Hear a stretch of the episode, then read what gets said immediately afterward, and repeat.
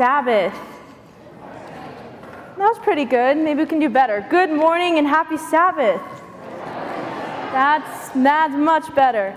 Thank you guys so much for that beautiful music. So, this sermon is the beginning of a series that will last this summer here at Campion. The series is looking at the life of Paul and specific, specifically at the book of Acts. Today we're going to be covering chapters 6 through 15 of Acts, which, if you don't know, is the story of Paul and his conversion. And every week from here on out, we'll be looking at different chapters. Some weeks it'll be multiple chapters, other weeks it'll be one chapter. Also, there is a series guide that you can get after the service that outlines what chapters we'll be going over each week. Please bow your heads with me as we begin with a word of prayer. Dear Heavenly Father, I just thank you so much that we get to be here Thank you that it's a wonderful day outside, and we just pray that you please help these words that we speak not to be our words, but to be your words. In Jesus' wonderful name, amen. All right, we're going to start with a story here. So I think we have a picture on the screen. All right, this man, his name is Michael Kearney. And at the moment, he holds the Guinness World Record for the youngest person to graduate college. Now, you're probably wondering, how young was he when he graduated college? 10. He was 10 years old when he graduated college. In his earlier years, it was said that when he was four months old, he could ask his parents what was for dinner. By the time he reached eight months old, he could read. And when he was six years old, he received his high school diploma. So after he graduated college at 10, he continued with his education and earned two master degrees and a doctorate, all by the time he was 22. So, what is success? Most people would consider Michael Kearney to be a success. But what really is success? Is success getting all your schooling done by, your 20, by the time you're 22? Or is success making sure you ate all your vegetables at supper last night? If not, then what really is success and what attributes of a person make them successful? Well, we decided to ask a group of four people of varying ages what they believed made someone successful, and here are their responses. The first person said, A successful person reads and an unsuccessful person watches. They have a commitment to accountability and a want to continue learning or growth. They also pursue excellence and daily discipline. The second response that we got from another individual, they said that a successful person is fully at peace with himself. The third said a successful person is focused, driven, and self motivated. And the last response that we got, this person said that a successful person is someone who is persistent, creative, self disciplined, and is continuously learning. So, when we think of the story of the Apostle Paul, we usually think of two things this amazing conversion story and a really successful missionary. And those two things are very true when it comes to the story of Paul. But there are so many minor characters that play important parts in Paul's story throughout his entire life. And we often just brush past them whenever we read the story. But we want to look at one of those minor characters today and that minor character is Barnabas. We feel that Barnabas has the greatest lesson to teach us when it comes to the story of Paul. Without, Paul, without Barnabas, there would never have been the great man that we know Paul to be today. So, without further ado, we present to you the story of Paul the Apostle, or as I like to call it, Paul and his posse. Man, Father, can't believe what I was like almost a year ago. You took me from being a zealous persecutor of your children to, well, a zealous pursuer of children for you. It still pains me, Abba, to think of that horrid day last year when Stephen was stoned, and I just stood there as I felt pride swell up as I watched stone after stone hit him. I'm sorry, Abba. Ha! Here's another one. I bet you never even saw it coming. Wait, wait. Is that, is that singing that I hear? No, I gotta be hearing things. Wait, wait, no. There it is again. How, Stephen, how is he singing like that? How can he sing as people are hurling stones down on him. I got to be hearing things. Man, Father, I just can't believe that I found enjoyment in that. Thank you so much for changing me, Father. Man, I never thought we would get sent this far from Jerusalem. I mean, 170 miles is a really long way. Stop touching your friend and keep your hand on your side of the donkey. We have to stop these Christians from spreading heresy. How many Christians do you think we're going to find when we get there? What is your stoning strategy? Do you do the big rocks first and then the little ones? Ah, it doesn't matter as long as we extinguish them all. What, what, what happened? Who, who turned out the lights? Saul, Saul, why are you persecuting me? Who, who are you, Lord? I am Jesus, the Lord, who you are persecuting. The Lord, Lord? The one and only. Now, get up and go to Damascus, and I will tell you what to do. Man, Lord, those were three long days, 72 hours, without eating or drinking or being able to see anything. Oh, I didn't know what had happened or what was going to happen. But I guess you had to knock me down so I'd look up. Might have stood high before, but you made me realize that earthly status has no eternal gains and that I had to humbly submit myself to you. it's kind of funny that you blinded me since I'd spent my entire life blinded to you. Oh, Those three days changed my life forever. But oh, Father, well, little did I know of what lay ahead. Adventure. That's the easiest way to put it. But oh, I don't know what I would have done if you hadn't sent Ananias to show me you had accepted me. I will truly never, ever forget the words that he spoke to me.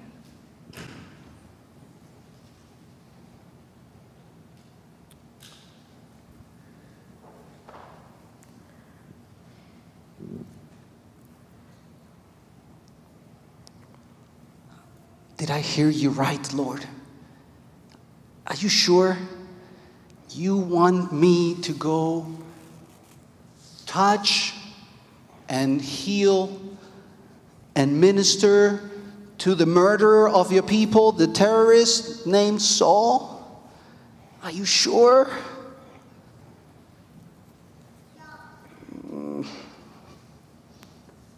All right. All right. I will do it. I will go. I will risk my life ministering to Saul, the murderer of your people. I will go. Can you help me with directions? You know how I am with directions.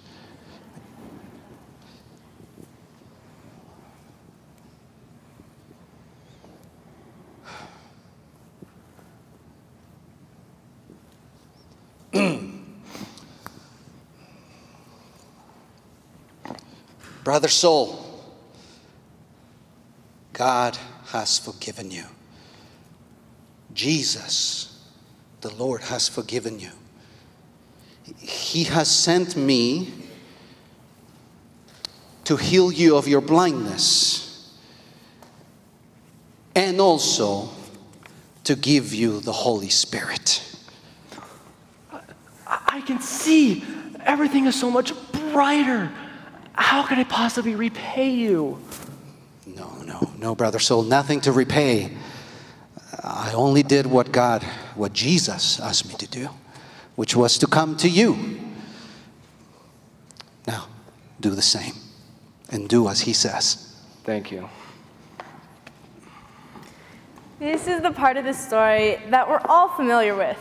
It's even become a mainstream phrase, a Damascus Road experience. Paul has quite the history. He was born a Roman citizen because he was in Roman territory in Tarsus with Jewish parents. He also received an Ivy League education, including prestigious training in Jerusalem, as well as under Gamaliel, who was a member of the Sanhedrin. So, to sum it up, he was one smart cookie. Now, we just mentioned that Paul was a Roman citizen, but on top of that, he was also a citizen of Tarsus because his family was wealthy. The poor were only considered to be residents. Since we know that Paul and his family were wealthy, we can also surmise that they amassed their wealth from the black tents that they manufactured in that area. Now, some of you out there are probably wondering wait, why would they make tents out of black material? I mean, doesn't black material absorb and attract heat? And we thought the same thing. So we decided to do some research and we found the answer. So we're now going to share that answer with you. The area of Tarsus was known for having these black sheep, and the wool from these sheep made very sturdy and durable material. So, this material was used to make tents, and these tents were wanted all over by armies, nomads, and caravanners. And now you know the rest of the story. As his life progressed, he became a better and better scholar of the Torah and all the scriptures. Eventually, he wanted to become a member of the Sanhedrin and make sure that all Jews followed the law to a T. But once Jesus appeared on the scene, Paul was concerned that he was leading the people away from the truth of the scriptures and Torah. So Paul did everything in his power, with the blessings of the Sanhedrin, of course, to exterminate the cult that followed the teachings of this dead Jesus. Well, we all know how that turned out when Paul had his Damascus Road experience. But here enters Ananias with lessons we often miss. We don't know much about Ananias. We don't know if he was popular, obscure, shy or outgoing, tall or short, or even if he had a family or was a loner. What we do know, though, is that Ananias did what God asked without a second thought even when he thought he was putting his life at risk. I mean, put, your, put yourself in his shoes. He was going to a murderer. The only thing the Bible tells us about Ananias is that when God called, he was ready to be called upon. His answer was, Here I am, Lord. Now, he might have been a little wary at first, but he still was ready. Some of the things that Jesus calls requires of his followers requires boldness. And it's hard. I mean, you look at Ananias, he had to go to the murderer. If you look at us, we are terrified to be preaching to you guys right now. We have to be bold. You can see Caleb left. He was apparently so scared, he left. Being a follower requires us to be bold. And it's not easy, but God does help us. And there are tons of people in the Bible who are known for their boldness. People like Noah, Elijah, Moses, Daniel, Esther, Rahab. The list goes on and on. But just because they lived in Bible times doesn't mean they're the only one to have to be bold. We live in a century that's just like theirs. Yes, it's years later from when they lived, but it's still a century like theirs. And it's a century we need to be bold in if not even more bold. So, Ananias' response, Here I am, Lord, wasn't an accident. His response came straight from his heart. His response came out of faith and courage to serve the Lord when the opportunity came. And I pray that each of us is ready so that when the Lord calls with an opportunity to spread his word, our response will be, Here I am, Lord, to hasten his return. Paul! Paul! I've been looking everywhere for you. We, we gotta talk. Why? Because I believe that your conversion is genuine and that the Lord has great plans in store for you, and I want to help jumpstart you along the path that's been set before you. Are you sure God actually has something planned for me? Absolutely. In fact, let's go talk to the apostles and I will do my absolute best to convince them to accept you as a brother in Christ. Hey, Peter, looking good, James. So I know you got to hear me out on this. You didn't expect me to bring this person of all people here, but I feel that God is working through this person. Peter, I know. I know that this seems illogical, bringing a murderer to work with us. But I just have a feeling in here that God is going to do great things to this person. And have you ever considered giving him a second chance? So, we need to pause here and just re examine what happened, because there is a lot more going on here than meets the eye. So, we just had Barnabas, it's just me, take Paul to be accepted as a brother in Christ by the apostles. But what really was happening here is that Barnabas was taking a person who was formerly known as a serial killer, now converted to a Christian, to the apostles to have them accept him as a brother in Christ. But on top of all of this, when Barnabas asked the apostles to accept Paul, what he was really asking for was if they would give him a position in the church. So, just to put this into perspective for you guys, imagine that the committee who is currently working on choosing a new pastor for Campion decided that the best candidate for the position before coming to meet Christ in their previous life had been known as a serial killer. Yeah, that's, we would all be very wary about that. Hey, Barnabas, you know, I'm going on this missionary journey that God called me on, and since you've done such an amazing job of encouraging and mentoring me, so thank you. Do you think you'd maybe want to come? So, of course, Barnabas said yes. I mean, who doesn't want to go on a mission trip, right? But, and there's always a but, Barnabas had one condition for going on this trip. And that condition was that he was going to bring his nephew, John Mark, with them on this trip. And unfortunately, this is where the rift began between Paul and Barnabas. I can't believe John Mark left us. You have no idea what is going on with him. Give him a break. Why should I? He left. Look, I'm not, you just gotta focus on the rest of this mission, and as soon as we're done, you can complain. I'm not complaining, I'm venting. There's a difference. Whatever. So, John Mark left on the first missionary journey, and Paul and Barnabas finished it and they, uh, after that, they wanted to go on a second one. No, John Mark can't come with us. Don't you remember what he did last time? Oh, come on. What did he do last time to harm us? Did you ever consider giving him a second chance? Why should I? Because without second chances, there wouldn't be great men like yourself. look at you, for instance. If I had not stepped in and given you a second chance, you would not be standing here asking to go on another mission trip with me. Or look at Peter. He didn't deny the Lord once or even twice. It was three times that he denied him, and Jesus still accepted him as a close friend. Look, why not John Mark? I was right about you. Maybe I'm also going to be right about John Mark.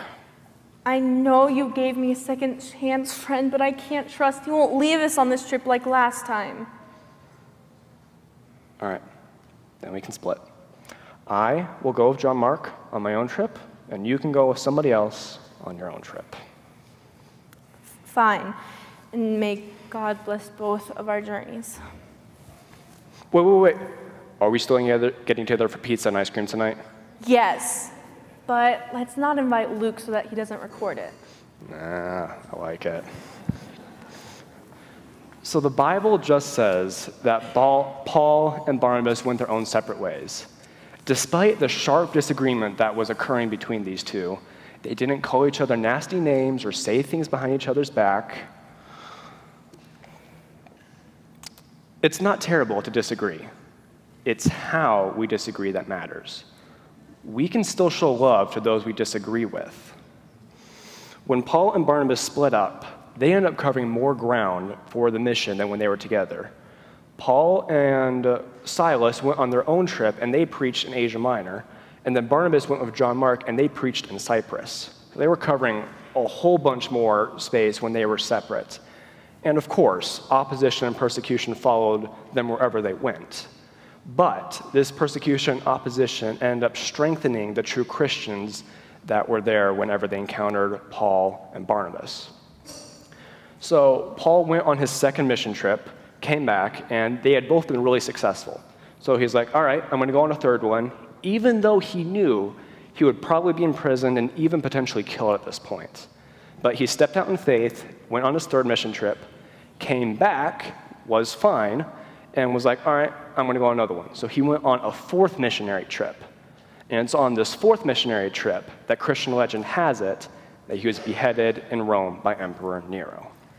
The story of Paul is a highly told story with the focus being on Paul's great success, which is great. However, we feel like there are some really big lessons from Barnabas' part in this story. And we've pulled out five, which we think are the most important and pertinent today. So, the first lesson that we pulled out of Barnabas' story is this Without Barnabas, there is no Paul. If Barnabas had not taken Paul under his wing and mentored him, then we, he would never have reached his full potential for God. We know, as we've already discussed, Paul had all the academic knowledge that he needed to be a successful missionary, but he still needed to learn some, I think, what we would call street skills today, so to speak, to use out in the mission field, things that you don't learn in a classroom. And this is where Barnabas stepped in to help him. The second is that we all need a Barnabas in our life. We all need to have someone who is a Barnabas to us. And sometimes we're called to be a Barnabas to someone else. We need someone who's always in our corner throughout life. They're always by our side and they always believe in us and continually give us second chances, even fifth chances, tenth chances, 1001th chances. We're human beings. We mess up. What else is new? But who is God calling you to be a Barnabas to today?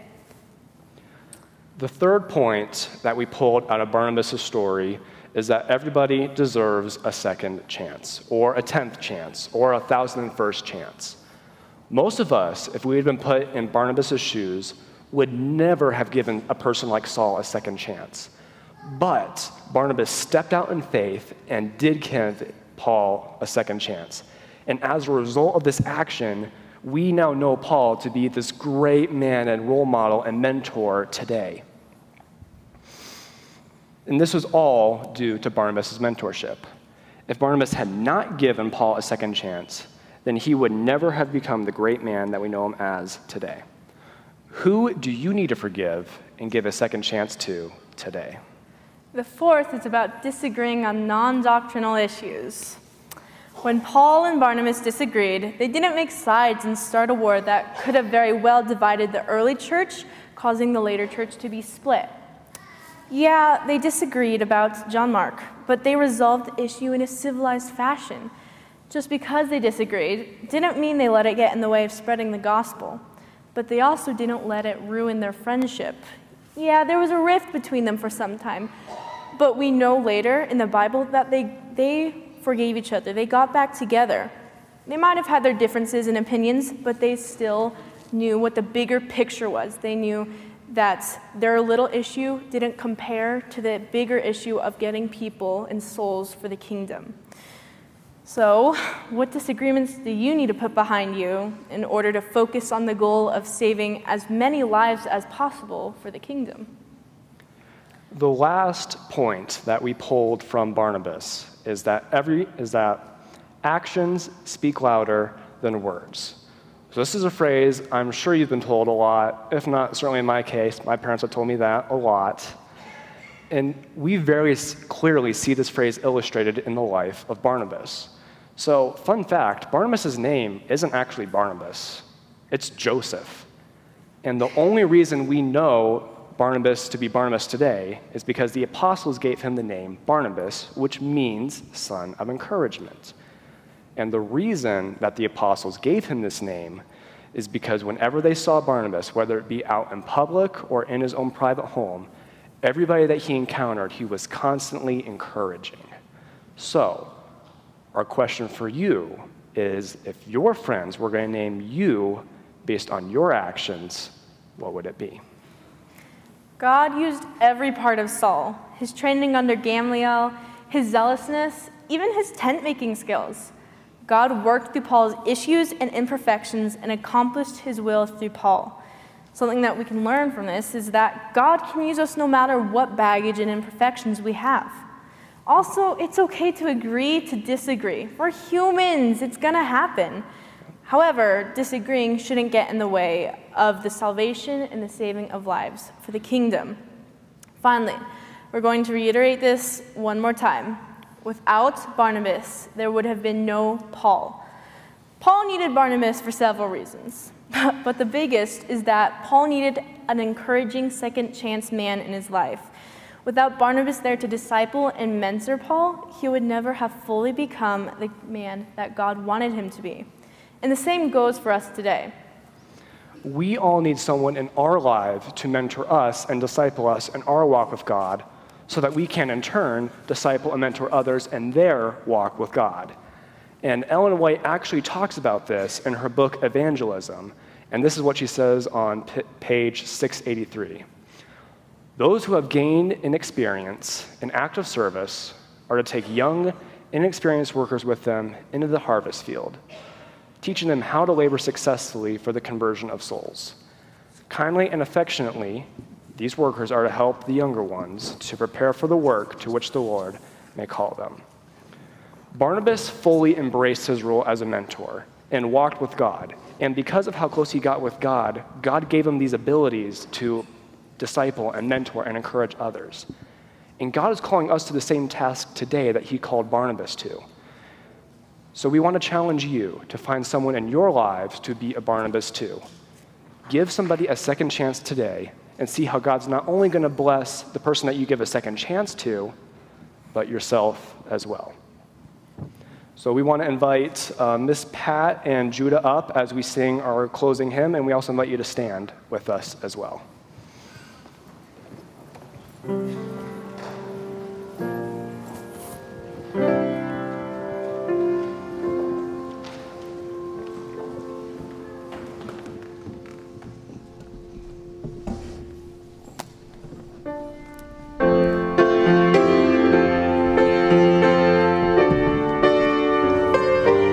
Have in your heart that God has called you to baptism and you want to join us here, you're welcome to do so during the song.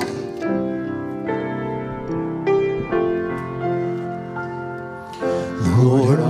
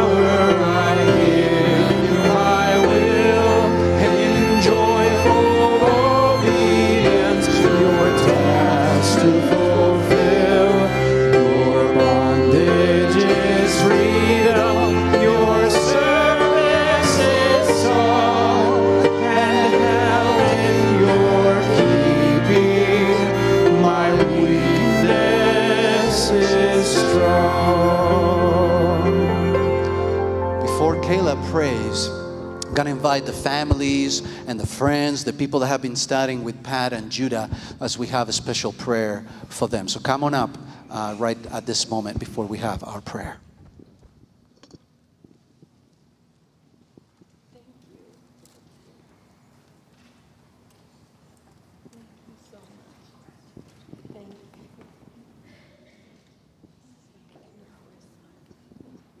All right, we can kind of surround them as Caleb gives the benediction and pray specifically for Pat and Judah and for all of us to follow the example of Saul and of Judah and Pat. Please bow your heads and join me in prayer. Lord, we just want to thank you for adding two new people to your kingdom today. And we just ask that you continue to be with both Miss Pat and Judah as they continue with their spiritual journey and just strengthen them and give them the support, as well as their friends. Help them give them the support that they need, that they're going to need on this journey, Father. And the Lord bless you and keep you. The Lord make his face shine upon you and be gracious to you. The Lord turn his face towards you and give you peace until again we meet in worship. Amen. Amen.